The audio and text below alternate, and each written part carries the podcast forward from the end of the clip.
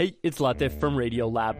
Our goal with each episode is to make you think, how did I live this long and not know that?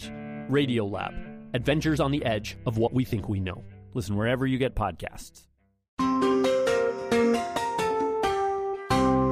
This is The Takeaway. I'm Todd Zwillich, in for John, who's on assignment in Mexico. We're going to have more from John later this week. But in this hour, we'll take you to Boston to hear about how both old and new technologies helped catch the Boston bombers. Also, news about a campaign to try and limit ever more lethal and automated weapons from being used in modern warfare. But we start in Washington and the unfolding crisis at the IRS. Remember a few weeks ago, the report by the IRS Inspector General cited that a quote, few lower level staff members from the Cincinnati office were the ones responsible for going after those Tea Party and conservative groups in their applications. Well, here we are two weeks later, and NBC News says it's seen letters that show that requests about conservative groups were made by other IRS locations, not just in Cincinnati, and that those asking for this information included Lois Lerner, the woman who was in charge of the IRS unit reviewing those applications for those very conservative groups. Lois Lerner was placed on paid administrative leave as of Thursday and took the fifth in front of a congressional committee, said she did nothing wrong. But at the same time, our partner, the New York Times, is reporting that many of the groups in question, the Tea Party groups and others, actually did engage in the very kinds of political activity that should legally have earned them that IRS scrutiny in the first place. Things are not quite what they seem on either side of the story. And that's why we want to talk to Marcus Owens. He's the former director of the IRS's Exempt Organizations Division, the very division in question. He knows as much about this he knows as much about this division and how it operates as anyone else. Mr. Owens, thank you for being here. You're certainly welcome. Well, how have you been reflecting on this crisis at your old corner of the IRS? It's been a real big flare up, um, and you know what it's like to be there. How has it made you feel? Well, uh, I'm a, a, bit disappointed actually in the reaction of um, you know, various uh, governmental uh, offices and individuals uh, to this this whole whole matter. Um, you know, starting with the fact that the inspector general's report, I think, was about as carelessly worded as the the standards for processing applications by the Cincinnati office, and that just seems to have expanded at the same time, Marcus Owens, it seems like whoever made the decision, and this still seems unclear, but whoever made the decision to use keywords like Tea Party, like Patriot, et cetera, et cetera, in order to discover uh, who to give attention to was politically at least pretty ham handed. Somebody didn't realize that this was going to look really bad.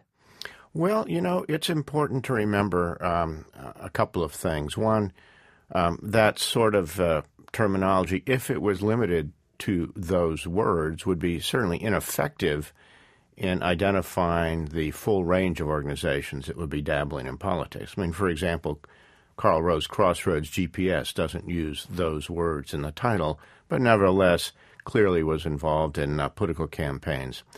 The, the important thing to remember is is the context in which this is occurring the, the narrowness of the IG's report um, fails to disclose, for example, that at the same time the IRS uh, is struggling with these applications for exemption, and it's still going on, by the way.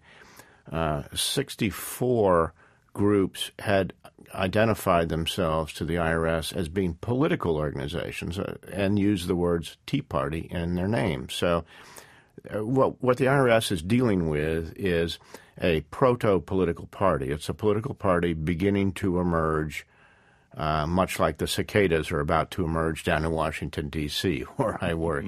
but what I, in the Inspector General's report, I don't see any evidence of illegal activity. I see evidence of of uh, poor management decisions. I see evidence of a management structure that could use some reform.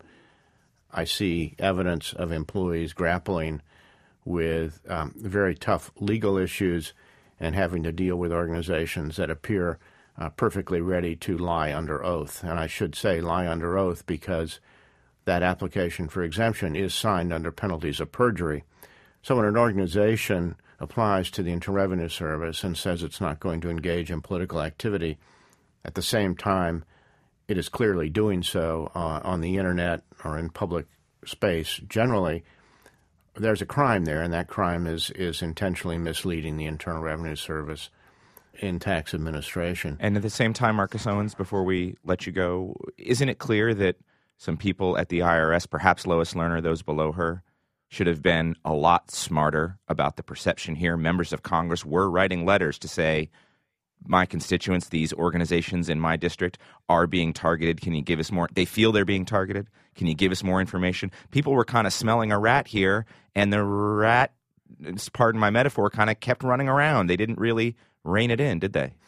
They certainly could have been better, but you need to better choice of words. But you need to remember that there is a privacy rule in Section 6103 of the Internal Revenue Code that prevents the IRS from discussing any particular organization or individual's tax matters with anyone other than the individual, and that includes members of Congress.